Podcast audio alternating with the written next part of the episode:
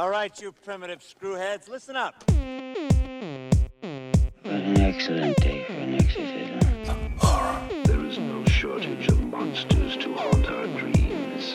Horror. You got red on you. They're coming to get you, Barbara. Horror. Alive. It's alive. Groovy.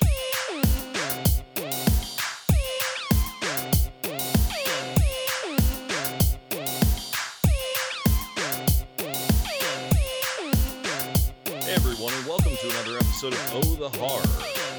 I'm Rob Holmes, and today we are joined again by author Victoria Hall. Hey, Victoria, how you doing? Hey, Rob. Great, thank you, and thank you for having me back on the show. Thanks for being on the show again. You picked a really great movie for this week.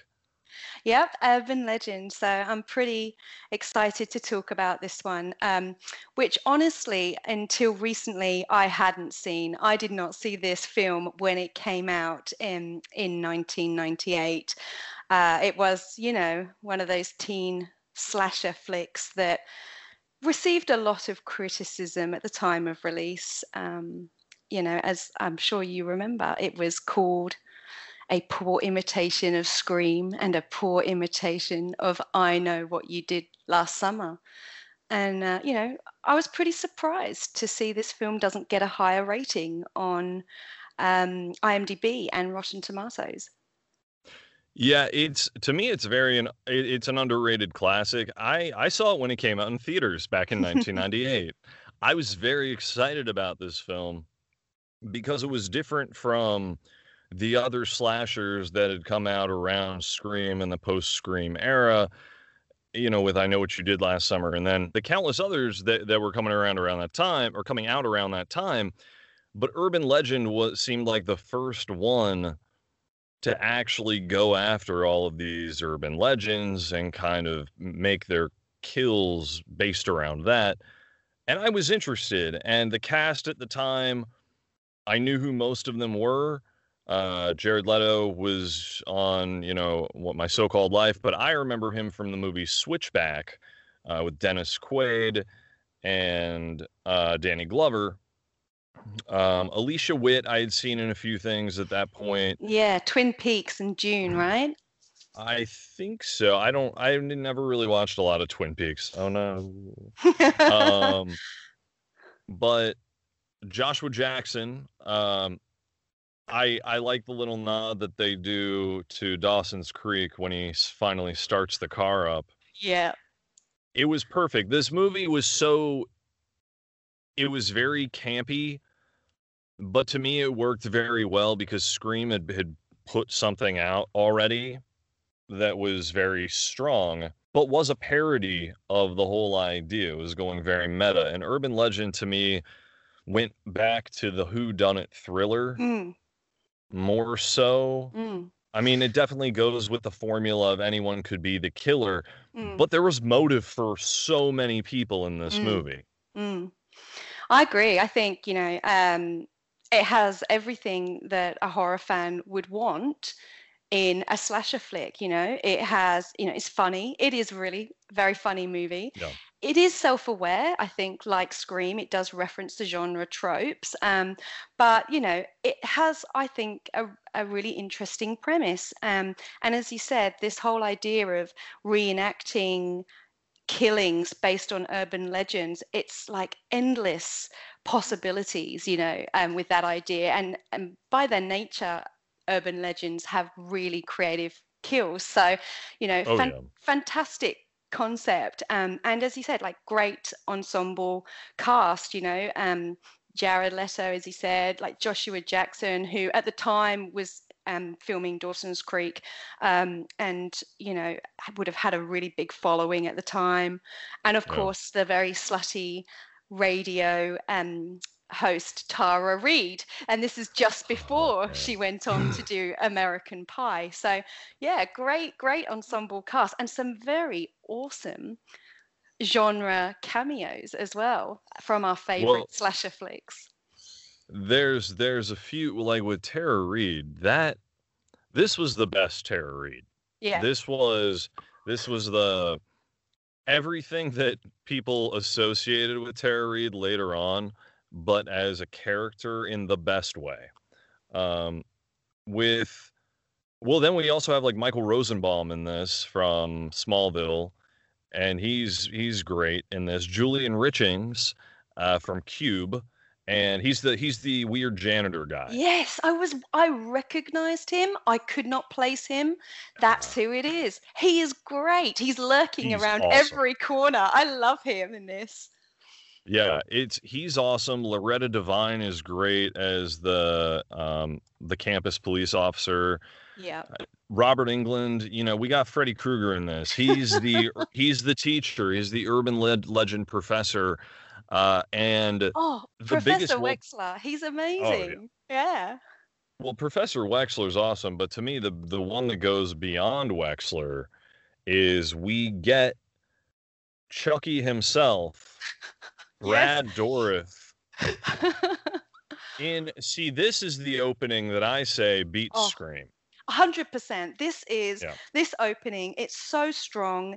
It sets the tone perfectly for the movie. It is on my favorite opening scene list now. It's like gone right to the top. And as soon as I saw it, I thought, this is going to be great. Like, this sets the mood perfectly. Do you want to remind people what happens? Oh. Well, obviously we're going to heavy spoilers in this. We have to talk about this. It's a must. Oh, absolutely. And Natasha Gregson Wagner we're introduced to her.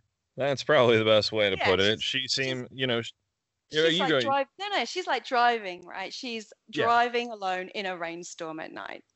And can I just say, I'm a big power ballad fan, and she is in her car singing along to, or should I say absolutely butchering, Bonnie Tyler's Total Eclipse of the Heart. And I'm sorry, Rob, but just for that, she deserves to die. It's terrible. But anyway. But that's what makes the whole scene. And I know a lot of people have taken it from other movies and stuff that have done more comedic stuff with it. But to me, I remember it from this opening scene because it just sticks out as just so. It's just very iconic. So she's driving. It's raining out. She's listening to Sasha's show on the radio, and Sasha has this sex talk show. So you get a little banter there. You get like some of that sophomore college humor, and then, her car starts to run out of gas. So she has to go over to this fill-up station that's like, not the nice one, but like the rinky-dink one on the side of the road where they pump it's New England. So like they pump your gas for you in certain states. And we get stuttering Brad Dourif, which I just did there, which is too timed perfectly. So we get stuttering Brad Dourif, who is this gas station attendant, and she is creeped out by him. It's pouring down rain outside. It is just absolutely just sheets and sheets of rain. She has her MasterCard. She slides it through the window. He takes it.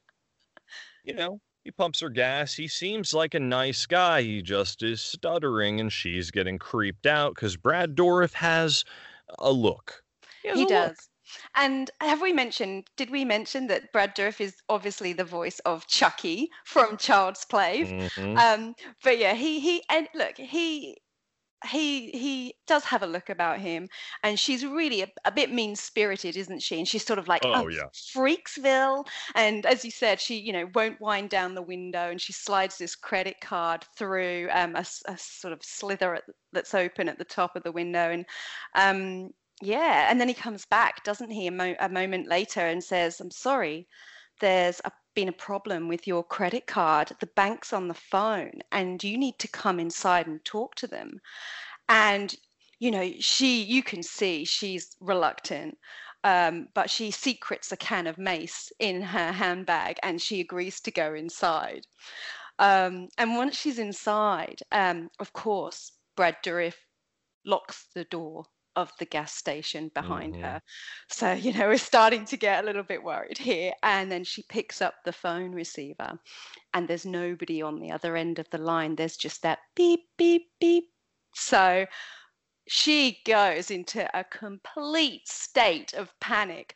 She maces Brad Dourif. She smashes the window. And she makes this mad dash, doesn't she, for the car?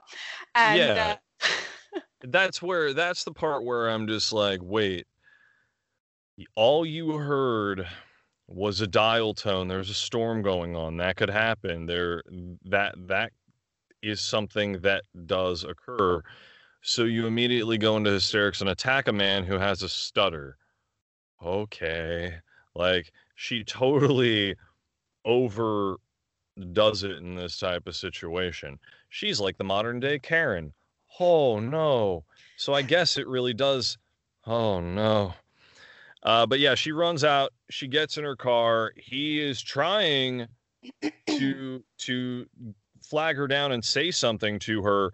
And I mean, he's really going all out. He jumps in front of her car. She drives the car past him, rips the handle out from the pump. And we get, it's so good as the music builds up. Yeah.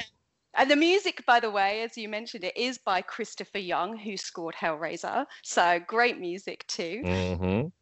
But yeah, he's trying to say something, isn't he? And he's spitting it. He finally spits it out, and he says, "There's someone in the back seat."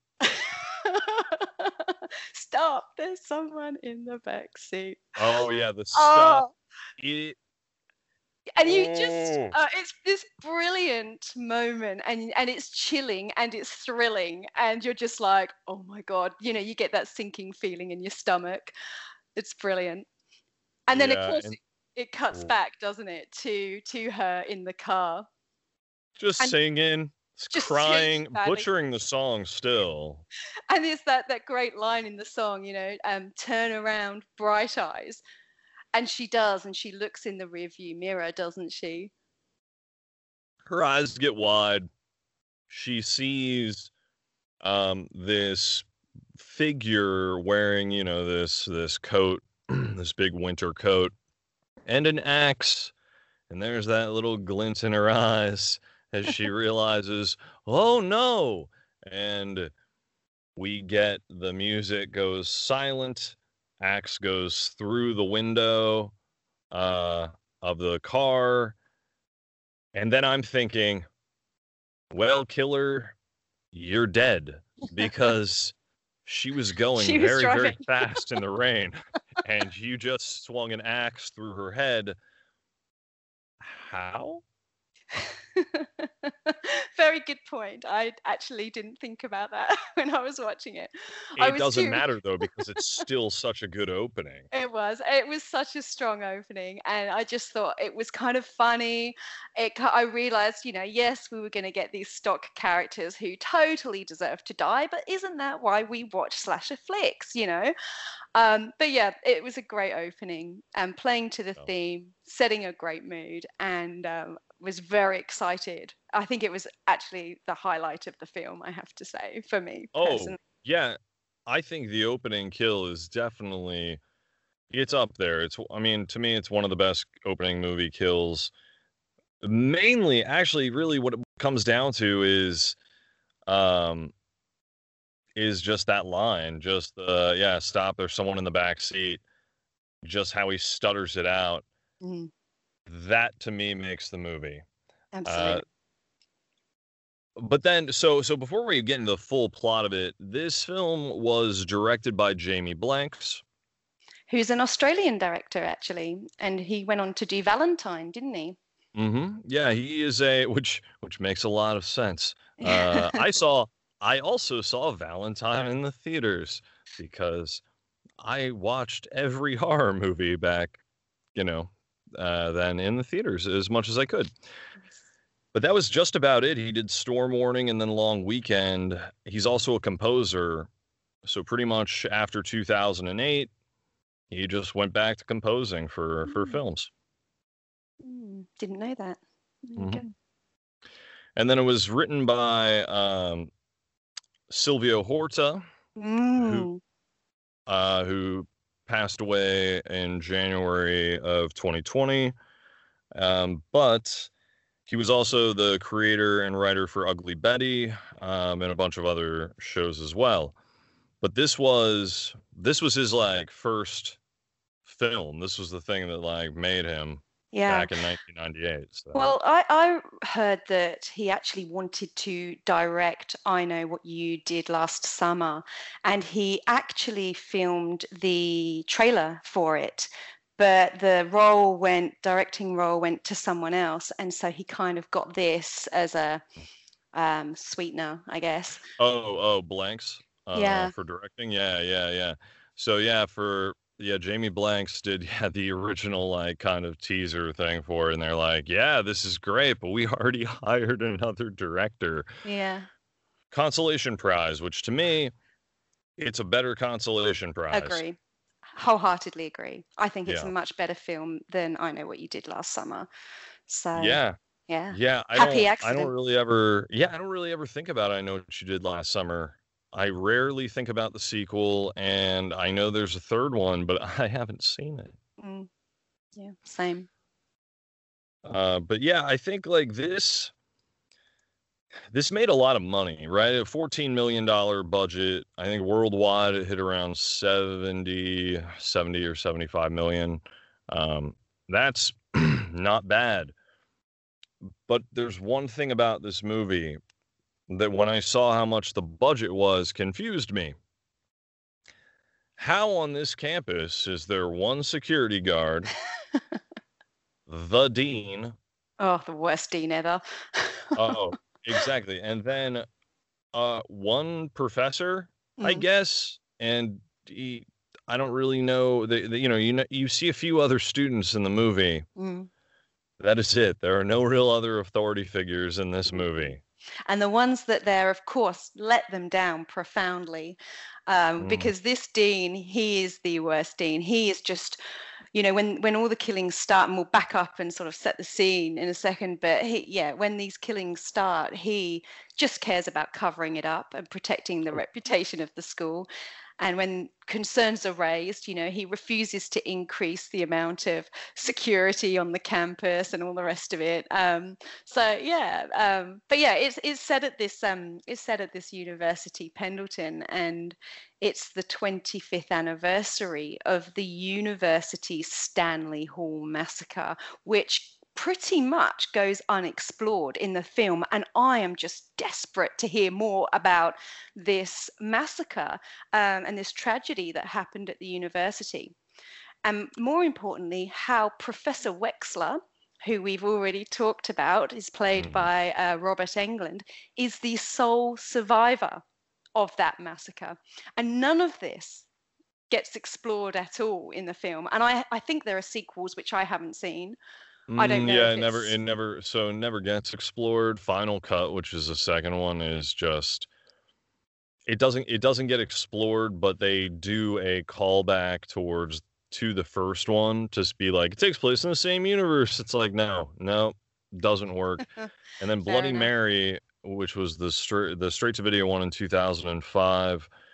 That was a supernatural one that actually dealt with the whole Bloody Mary type thing. Maybe it was that. It was some sort of weird thing that was just supernatural, less about, I don't know.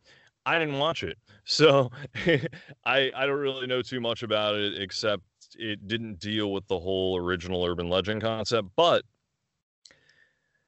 apparently they are not remaking this film, but they are continuing, or I guess kind of rebooting the franchise, and we get one of the characters back.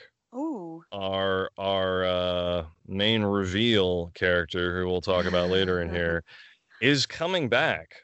Nice. In this, and the best part is, it's been 22 years. By the time the film is made, it will be 25 years. Just like the massacre, which is never really explained. It's kind of, so we get a little bit of explanation, these breadcrumbs that are sprinkled throughout, that there's another story, there's another plot going on. It makes it kind of like a world that's lived in, but at the same time, every thread feels like it goes somewhere that we should be exploring, and we just never fully do. Mm.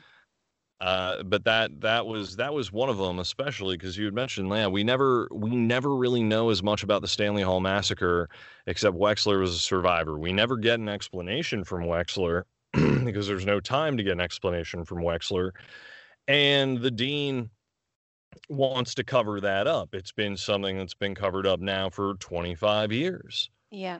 And then that part of the university, you know, it's abandoned, it's standing vacant, it's boarded up, and nobody goes there, nobody uses it.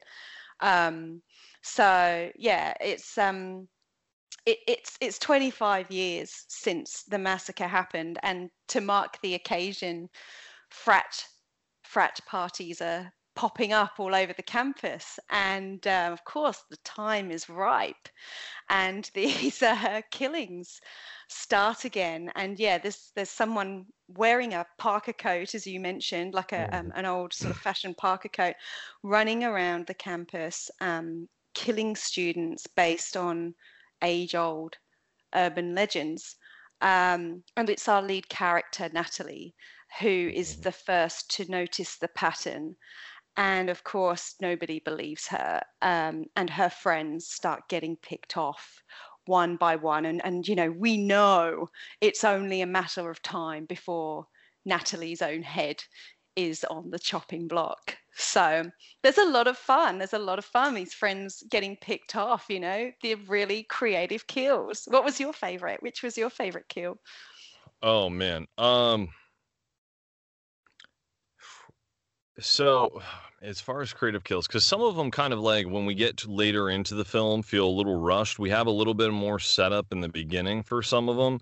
I think as far as being just uncomfortable, the dean's death sticks out in my mind, because we're dealing with a couple of different things. We're dealing with like the slasher under the car. He also looks in the back seat because of that urban legend, which now we're realizing this dean's like, he knows that all this shit happened. It's all covered. You know, he's covering up all this stuff. So he gets his ankle slashed, and then the car running over him into the spikes. It's just brutal. Like, it's absolutely brutal. What's your favorite? Look, I quite liked, when Damon gets killed, who's played by Joshua Jackson. So he takes Natalie out for a drive in his car to the woods late at night. He is such a piece of shit, by the way. Like, I mean, he's a real prankster. He's playing like jokes on people, and he sits Natalie in this car, and he is serving her up the worst lines, like pickup hit lines. It's just terrible. And he's, might I add, sporting this really horrendous bottled blonde dye job. Like, it's like a bad M&M, and he also deserves to die just for that hairdo. So anyway, he's putting the lines on Natalie. She's not buying any of it, thankfully, and he excuses himself to go and, you know, have a wee, and leaves the car. And Natalie's sort of sat in the car, and she starts to hear the thud, thud, thud on the roof of the car. And we all know this story, don't we? Anyway, she sort of looks out, and of course there's Joshua Jackson's character Damon strung up, hanging in a tree, and he's rigged up in such a fashion that if Natalie puts her foot on the accelerator of the car, he's hoisted further up into the tree, and the real strangulation starts, which of course she does. And in effect, I liked it because she in effect killed him, and I thought that was really clever. So, you know, I thought that was pretty cool. Yeah, I like that one a lot. It's, man, we'll get back to that death in a second too, because we'll go through how we lead up to that. But there's some good moments in that car scene where it makes me like Natalie as a character, but at the same time, there's not much to Natalie. There really, I mean, there's a backstory and the hidden secret, but these are pretty much all one-note characters. There's no real depth to them. But in this case, you know, it's a 99-minute movie. You're not really going to get a lot of that in it, but you do get some. You get some fun kills and just some good tense moments and that whole whodunit. Like it, they really do throw in. Yeah, they throw in some stuff where you're like, a lot of red herrings. Oh my God, all over the place. Yeah. But I do want to go back to Natalie, and I agree. She's not that likable a lead. You know, I don't think she has a strong point of view here.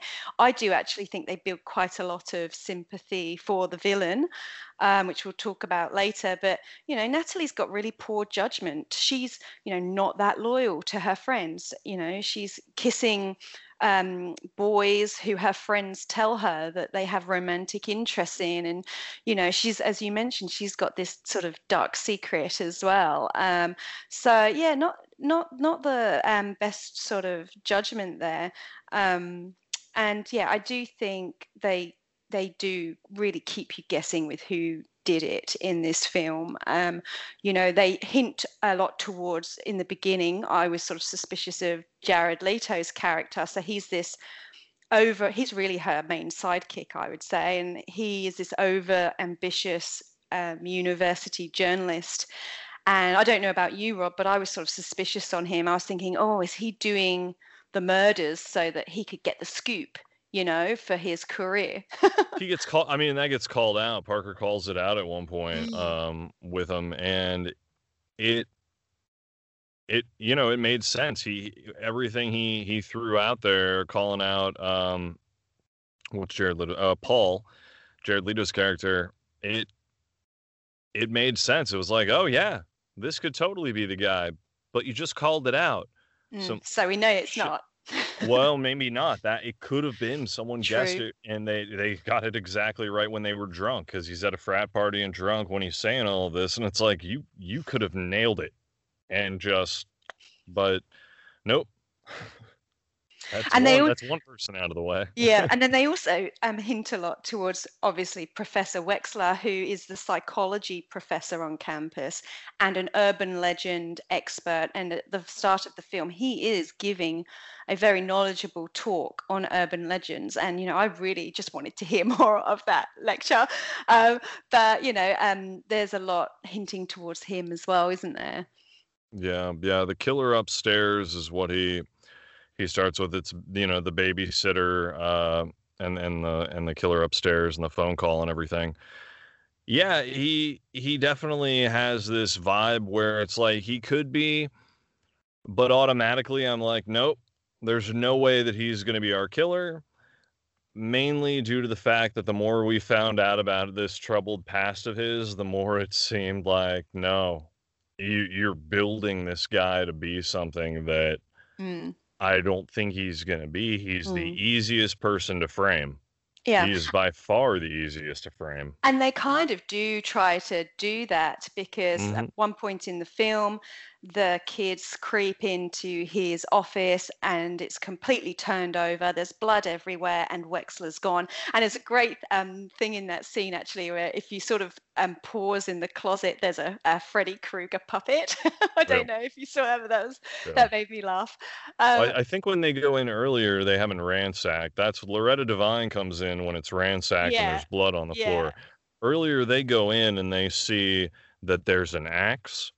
That's right. And they see that there's the parka, and that's what she sees first. And it's like you know, it's one of these secret rooms almost that's there. So she is super suspicious.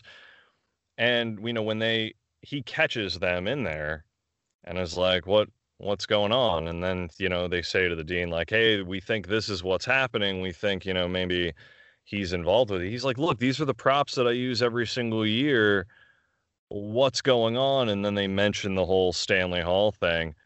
He gets this look on his face. The dean is pretty much just like, everyone out of here, and then just, you know, lays it into to Natalie and Paul, pretty much banning them from a lot of stuff. And we find out that Natalie knew Michelle Mancini, who was decapitated. The chick in the opening scene. They knew each other from high school. They were actually best friends. Yeah. And hadn't spoken to each other in 2 years because of an event. That whole an urban legend event, actually. That's right. That's right. So, turns out Natalie's out on probation. And she, while in high school with Michelle, reenacted an urban legend herself. Her and Michelle were driving around the roads with the headlights off, and the first driver who flashed them to, let them know that they had their headlights off, they decided to chase. And while it was unintentional, they actually did end up causing the death of this other driver. So, yeah, Natalie's out on probation for that. And she did that with Michelle, who was in the opening scene of the film. So that's this great little plot twist, and again, sort of adds to this character of Natalie, who personally, I don't feel that much empathy for. Yeah, I think the idea is that, Natalie goes from this character who didn't know how to defend herself or stop something from happening. And you see, you find that out in her backstory. She's like, I should have, I wanted to say something, but I didn't. And this is what happened. And you can see that that's kind of the person who she is now, because when Joshua Jackson's character tries to make a move on her in the car, she straight up just punches him in the eye, like without hesitation. And that to me was like, yeah, that's awesome. Mm. And he's like, oh, okay, fine. Then he tries to hit on her again. And she's just like, do you want to make that, do you want one black eye or two? Because she was just ready to pop him again. And then that's when, he goes out to pee and meets his end, essentially. Mm. Yeah. But, that was... I quite liked the... what's the other kill that I quite liked? So, and also a bit of a red herring, the friend Parker, and I thought that was very clever calling him Parker, considering the killer is running around campus wearing a Parker coat. I was, thought that was a bit of a, they were trying to hint there, but at the start of the film, Professor Wexler talks about an American urban legend, and I don't know, there's some kid on TV. I'm not familiar with this. I don't know, Rob. Maybe. So okay, yeah, the Mikey thing. Yeah, what's that all about? So with this, Mikey was the kid from the Life Cereal commercials back in the 80s, and Mikey wouldn't eat anything, but that he would eat Life Cereal, and they're like, Mikey likes it. Or no, it was it give it to Mikey, he'll eat anything? I don't know. That's what it was. Give it to Mikey, he'll eat anything. Mikey likes it. Boom. Life Cereal, that type of thing. So the idea behind it was that Mikey had Pop Rocks and soda, and that combination caused his intestines to explode, and that's why we never saw him really again afterwards. But that's not true. He was just like a child star who grew up, and then they talk about whatever career he has now. Yeah. And so sort of at the start of the film, Professor Wexler's lecture, he tries to get some of the students to reenact this experiment and asks one of them to eat some Pop Rocks and drink some soda. And, they refuse. But of course, Joshua Jackson's character comes down and says, I'll do it. And he does it. And then he puts on this big show, doesn't he? And pretends to die. But of course, it's all just a joke. However, there's a callback to that moment later in the film with Parker's death. So we'll talk about what sort of preceded this. The only kill that actually legitimately upsetted me. But that's the kill that upsets any person with a heart. But Parker ends up being killed because the killer chases him around a house at his frat party, shoves the Pop Rocks down his throat, and then pours chemicals down his throat as well. So yes, he legitimately does die from that. But before that, yes, is the saddest kill. And there's that other story, old woman dries wet dog in microwave. And poor Parker, before he gets killed himself, does go down to use the microwave or something, and when he opens it up, it's just So he gets a call on the phone from the killer, and it's coming from inside the house. So we get the killer from inside the house thing because it's Damon's number. Damon has disappeared. Everyone thinks that he's gone off for a ski boarding weekend because that's what he was going to do. He even said that's what he was going to do. It kind of set it up for him to disappear. And he's a prankster, so it's so easy. Like, oh, yeah, he has these prop dummies that he uses for something. That's probably what you saw type situation. So you're thinking, you know, it just sets it up to make him believe that, oh, okay, that's what's going on upstairs. He's like, so let me guess, that's what this prank is. And you're watching him walk from the kitchen. Now, I looked in the microwave. The microwave is already on. There's something in the microwave, but it's not moving. It's on its side, and it's not moving. So I'm thinking dog was already dead at this point before it went in there, because the thing, it wasn't trying to get out, right? So then you go... He walks back, and then he goes upstairs, walking past it again, and it's still on. That same thing is not moved from the microwave. It's still in the same position in there. Microwave is on, and he goes upstairs, and he goes, oh, let me guess, this is about, like, the killer in, it's coming from inside the house, or this, that, or the other, and it's, the voice is like, no, it's about the old lady who tries to dry the wet dog in the microwave. And the microwave goes off. And he just runs down the stairs and panics. And he opens it. And I like the shot. I don't like the results. But you get, when he opens it, it's a shot from inside the microwave. Like if the microwave were way larger than it really is. And just pushing through, and you see blood and guts just dripping down, and a carcass and a little bit of fur, and you're like, oh, no. You know, kill as many annoying teenagers as you like, and I'm not fussed, but kill a dog and I'm bawling like a baby. I was like, no. Poor and puppy. As terrible as it is, it's still, and I'm not, you know, usually when they kill a dog in a movie, it's something that you see and they try and like stretch it out sometimes, and it's like, guys, what are you doing? Stop doing that. That's terrible. You know, no one wants to really see that. But in this case, you didn't really see anything.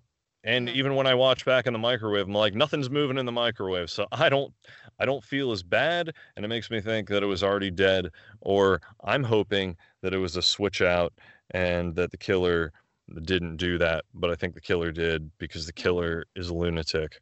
Completely unhinged. I think there's one other notable kill, and that's the roommate, Tosh. Danielle Harris. So we're talking about a Scream Queen legend. So Halloween 4 and 5, Jamie Lloyd. She's also been in the Hatchet series, as Mary Beth took over as that character for part 2 and 3. So yeah, She had a huge resurgence, actually. This was her film. I think this was the movie that brought her back after having a stalker after she was doing Halloween 4 and 5. So it was good to see her back in the horror scene with this film. But yeah, she plays a goth girl who's meeting guys on goth chat rooms and having a lot of loud sex. This is a very sex-friendly campus. Alicia Witt, which is Natalie, has to deal with that on a regular basis, but it's just like headphones on, everything's okay. So, and then, you know, you have Sasha doing her show. So there's a lot of that going on with it as well. But with Danielle Harris's character, I love what leads up to that kill of, she meets someone on the chat room, and it's, where are you? I'm very close. Okay, what room are you in? I'm gonna go freshen up. What room are you in? She goes and walks out, comes back in, and blinking on that screen, it just says, yours. Creepy.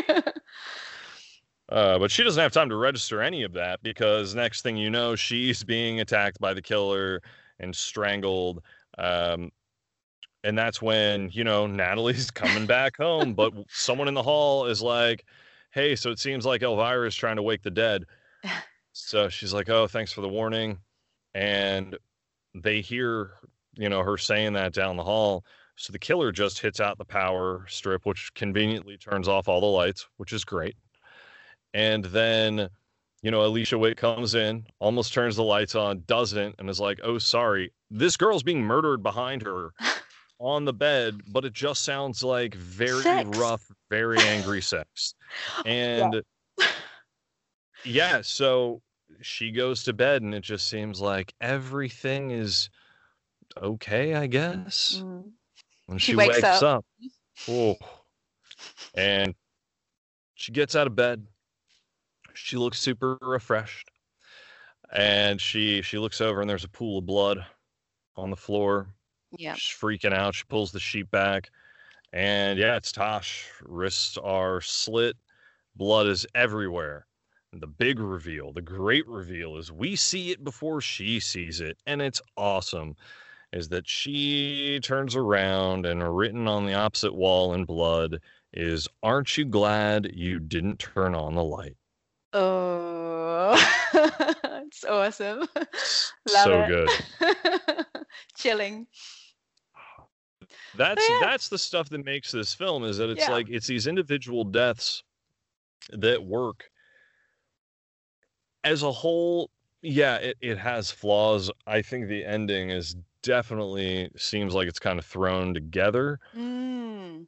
But at the same time, in the killer reveal, I'm like, oh, your switch just flipped. And I can kind of see the seeds that lead to certain things happening. Yeah. But I think the first of all, like, you know, after sort of all these killings, they end up in the car somehow, don't they?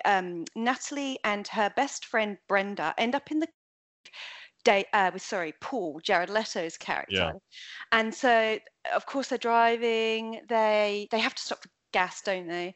And somehow the girls get out of the car and they look in the boot.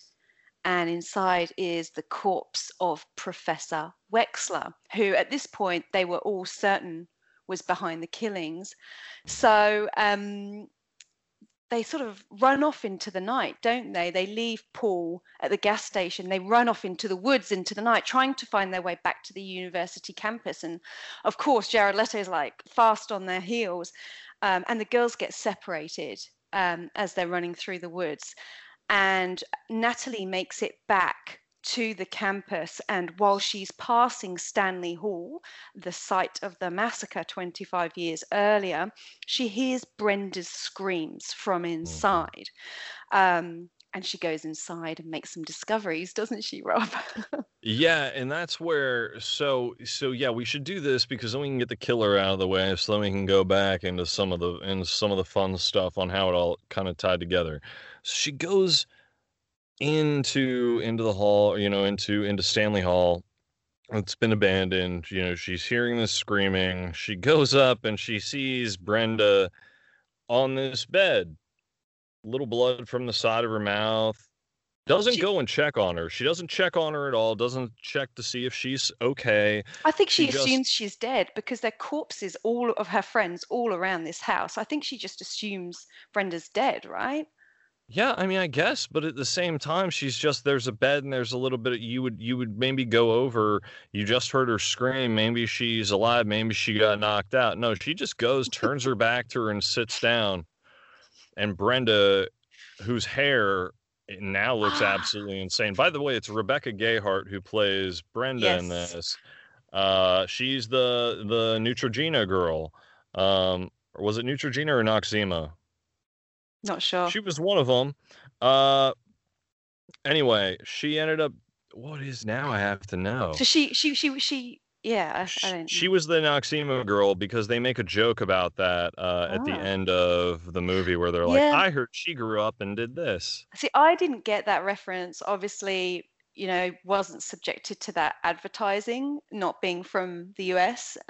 So that was lost on me, I'm afraid. Yeah, she was the Noxzema girl back in the early 90s. She is revealed to be our killer Yeah, she knocks Natalie unconscious, doesn't she? Like Natalie just sort of turns her back on her, and then moments later she is walking about and, you know, knocks her over the back of the head, and she just punches her in the face. She's straight up. It's like, oh, is it in the face? She sits up, and then wham, right in the head. Because she had already, like, when she escaped and everything, she had gotten in this truck with our janitor guy. And then we think he might be the killer because there's a parka in the back of his truck. And so she's freaking out and wanting to get out. But then all of a sudden there's another car there that's coming after them. And, or no, not coming after them, but the headlights are off. And he's like, oh, these kids with their headlights. And she's like, no, don't do it. Even if he didn't, I'm pretty sure that car would have come after him anyway, you know? Mm-hmm, mm-hmm. So they get into a car crash. He dies immediately. So we have a weird janitor gets into a crash and dies trying to help a girl, but she's freaked out because he's weird. Brutal. So he dies. So heartless. He dies because he's weird and tries to help. Heartless. Yeah. These main characters are the worst. They're terrible people. They are. So we get this reveal that Rebecca Gayheart is the actual killer in this, and she's been doing this for a reason. And the reason that she's been doing this was that it was her boyfriend / fiance who they ended up killing back 2 years earlier with the car crash. That's right. So she's avenging her fiance, and I think, you know, that's a very credible motive. I liked that. I thought that was, you know, a great reveal. To a point, I think the way she just like flipped on a dime though, and went from being her best friend and everything seemed normal. She was definitely baiting her throughout. There were certain moments where she says, oh, it's okay that you and Paul kissed. Like, I'm not really upset. 'Cause she had a huge crush on Paul, right? So when she sees them kiss, she's drunk. They're all at the party. That's when we get Parker's death and the dog. And I think at that point, that's when she kind of she snapped again, because this guy who she liked, girl. She's moving in, and once again will be responsible for taking her love away from her. Right. So, you know, but I think, yes, they did an excellent job of keeping you guessing. But I do think some experienced horror viewers might pick her as the killer slightly earlier on, simply because it does get revealed that her surname is Bates, as in Norman Bates from Psycho. And also there's a bit of a physical transformation that starts happening with her. So she starts off the film with this really straight hair, and it becomes increasingly unruly and wild. And she naturally has this really curly, frizzy hair. And by the end, it's just everywhere. But also there were just a couple of shots, extreme close-up shots on her, I think maybe 2/3 of the way through the film, where, you know, they go really close in on her eyes. And there's just a look about her. Her eyes are just a little bit too piercing, and her teeth suddenly she's baring them, and they just look a little bit too sharp. And I did at that point start to get a bit of an uneasy feeling about Brenda. And she was really a background character who I hadn't identified as a possible killer until that point. It didn't make me think that she was definitely the killer, but it was enough to just then bring her into my consciousness more as a character. So, yeah. I mean, I think that's that works pretty well, because it puts everybody a little bit as, you know, this person could be the killer, and not everybody could be the killer. Like, you know, we got Paul could potentially be the killer. Brenda, which we find out is. Parker, never in my mind does that cross my mind that Michael Rosenbaum could be the killer in this. It's not one where I'm like, yeah, he could be. Joshua Jackson's character.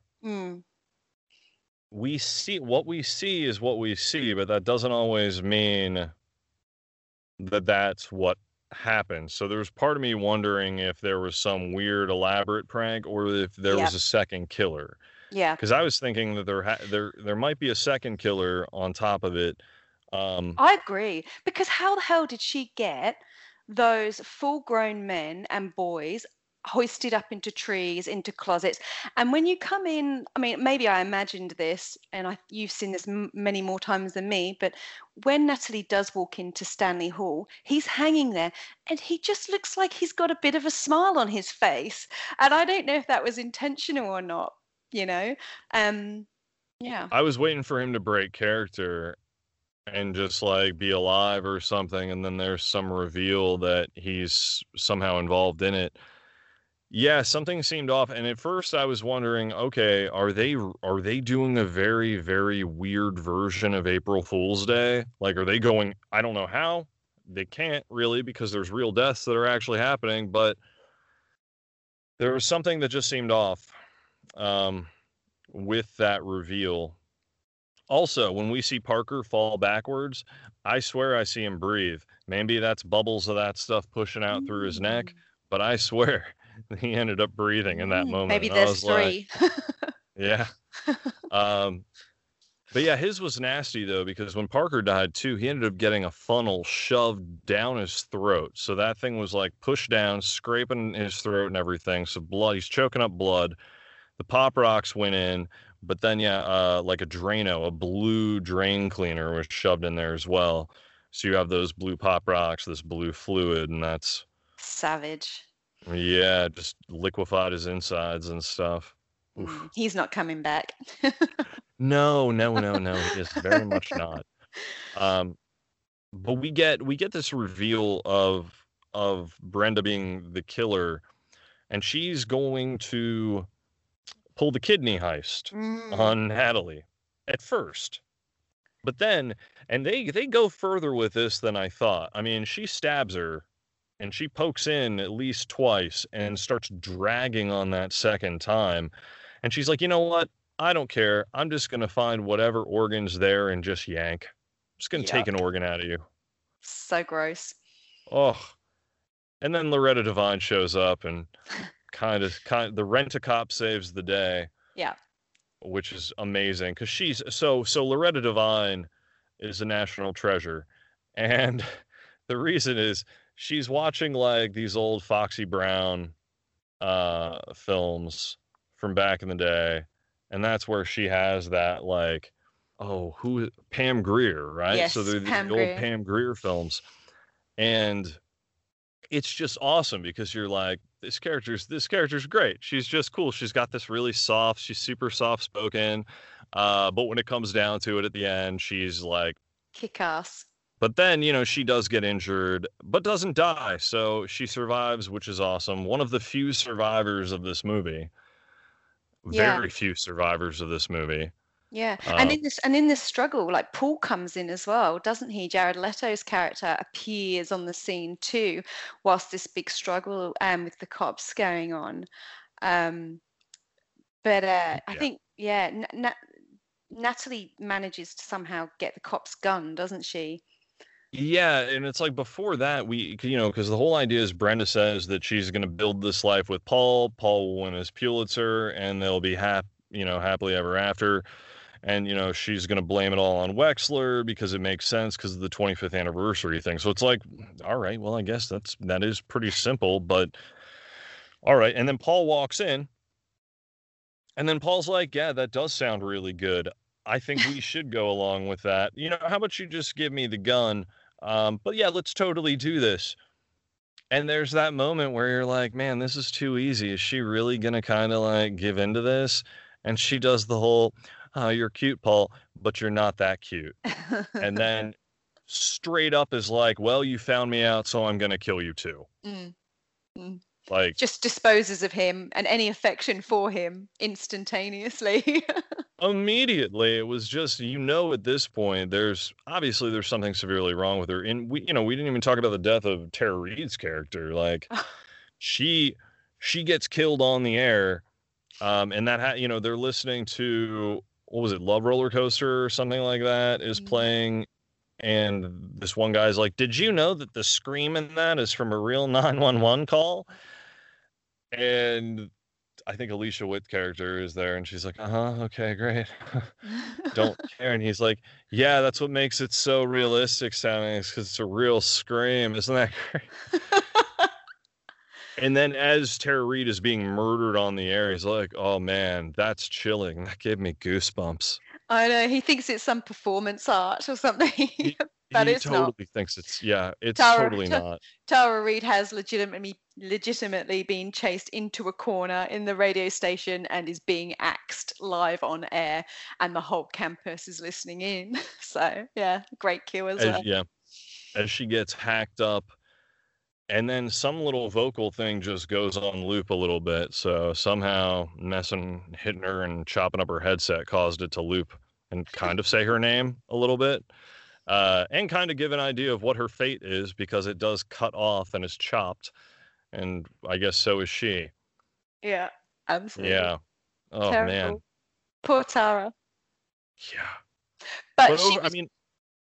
Like, I liked her character because she was, you know, unapologetically sexy and taking the piss out of all of the students on campus. They're calling in with their sexual issues and asking for advice, and she's sort of stimulating, you know, fellatio as she talks to them, live on air. And she's just a pretty funny character, but yeah, she had to go. This is probably her best role, because it just seemed like she was having fun, but it wasn't one of these where it was like trying to, I don't know, once she hit like the American Pie films, it was like over sexualization, because that's what those films were. But in this case, it was like, I don't know. It just seemed, to me, it just seemed like the best movie she's done. It was funny. Probably because it is the best movie she's done.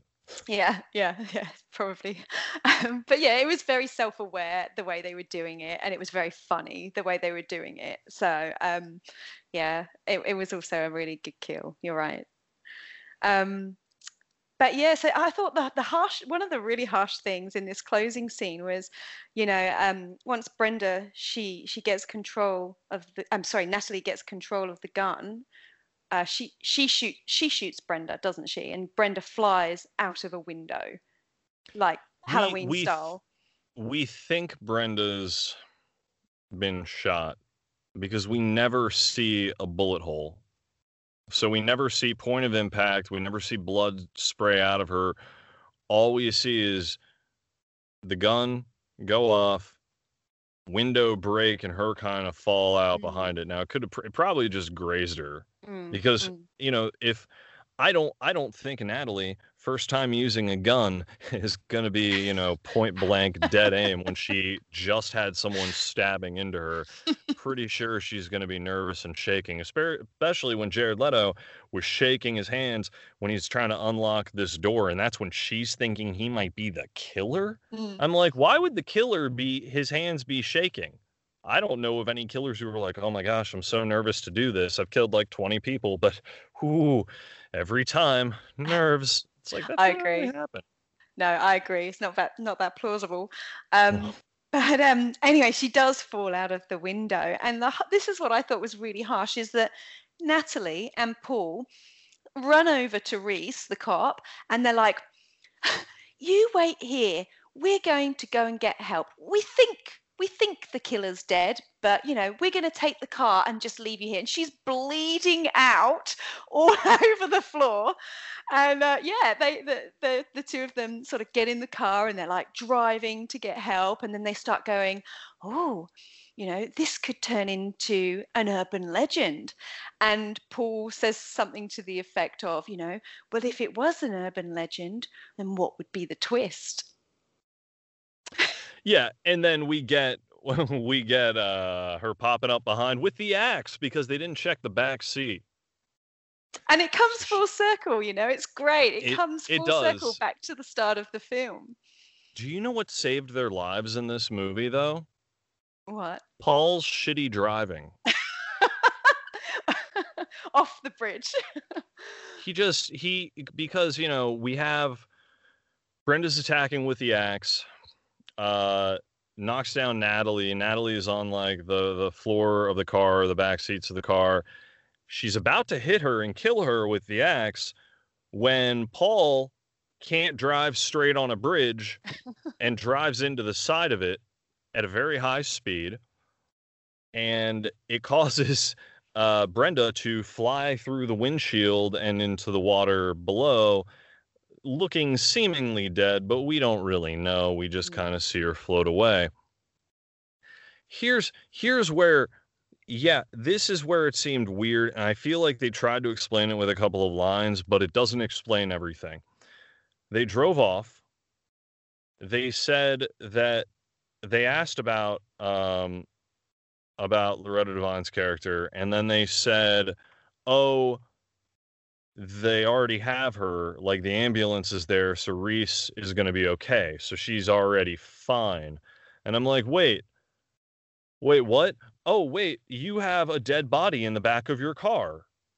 You have Wexler in your car because it was in his, right? So yeah. Cops had to have shown up. Someone had to have shown up. They had to have checked the body. How are they driving off together? There are moments of this that I'm not understanding.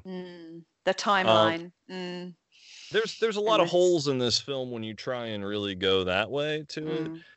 Is it fun? Yes. But all of it kind of gets explained away, because we find out what we've been hearing is a story that was being told by someone at a campus. That's or maybe right. Not even that, but we're hearing the events later on retold. So what Which we kind saw of, yeah, may not be have been. Exactly. So like there's this final scene where, like all good villains, Brenda turns back up, in the closing, and she's on another campus.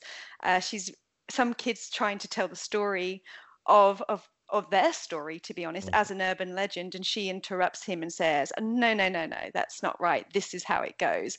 And then she tells their story with the correct facts as an urban legend. So has what we've been watching been the telling of that other kid? Who knows? But I thought it was fun, I thought it was a fun closing. Yes, I agree. There are lots of holes. Some of the sequencing and the timing doesn't make absolute sense.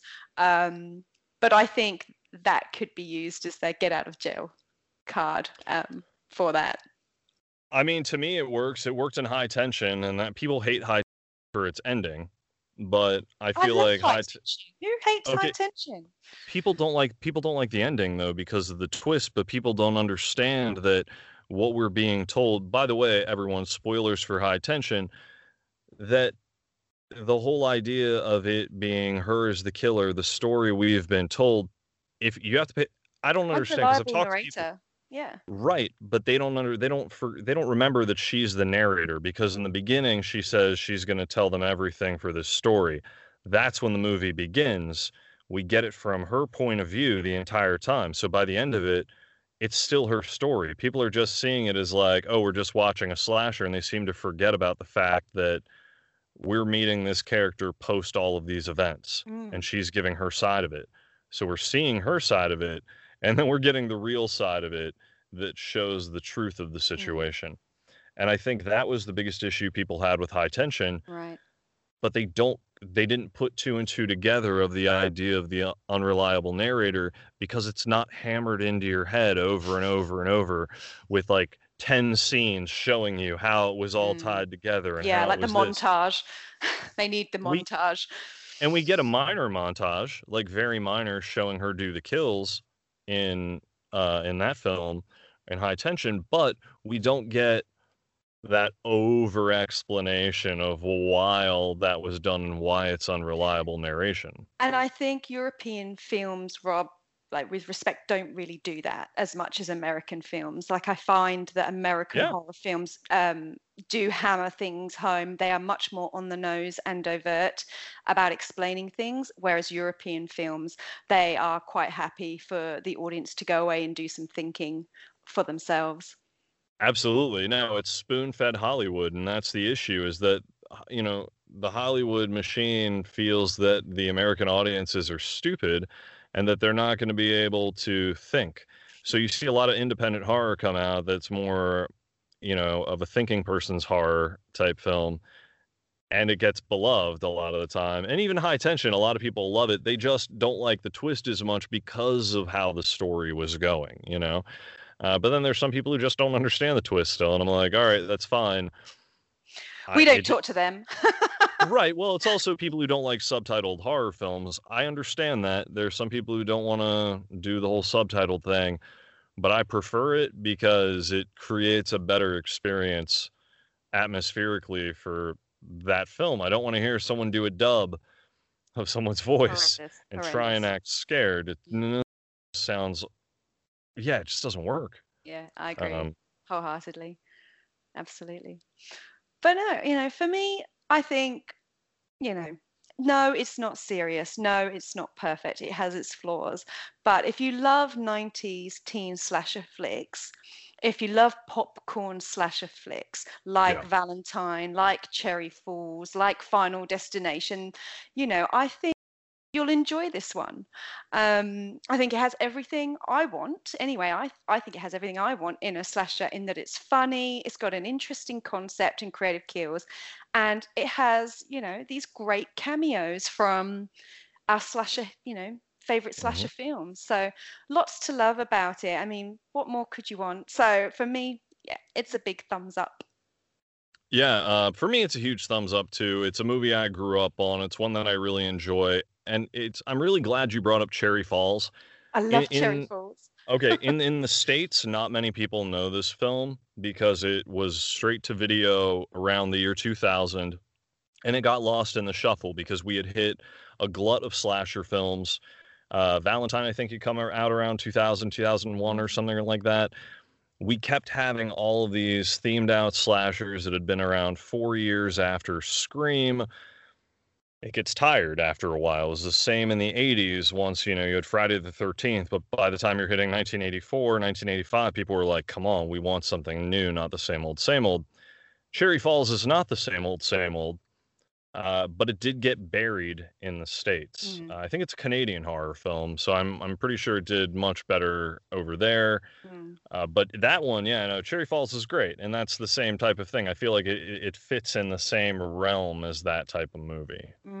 Perhaps one to revisit later. Oh, absolutely, absolutely.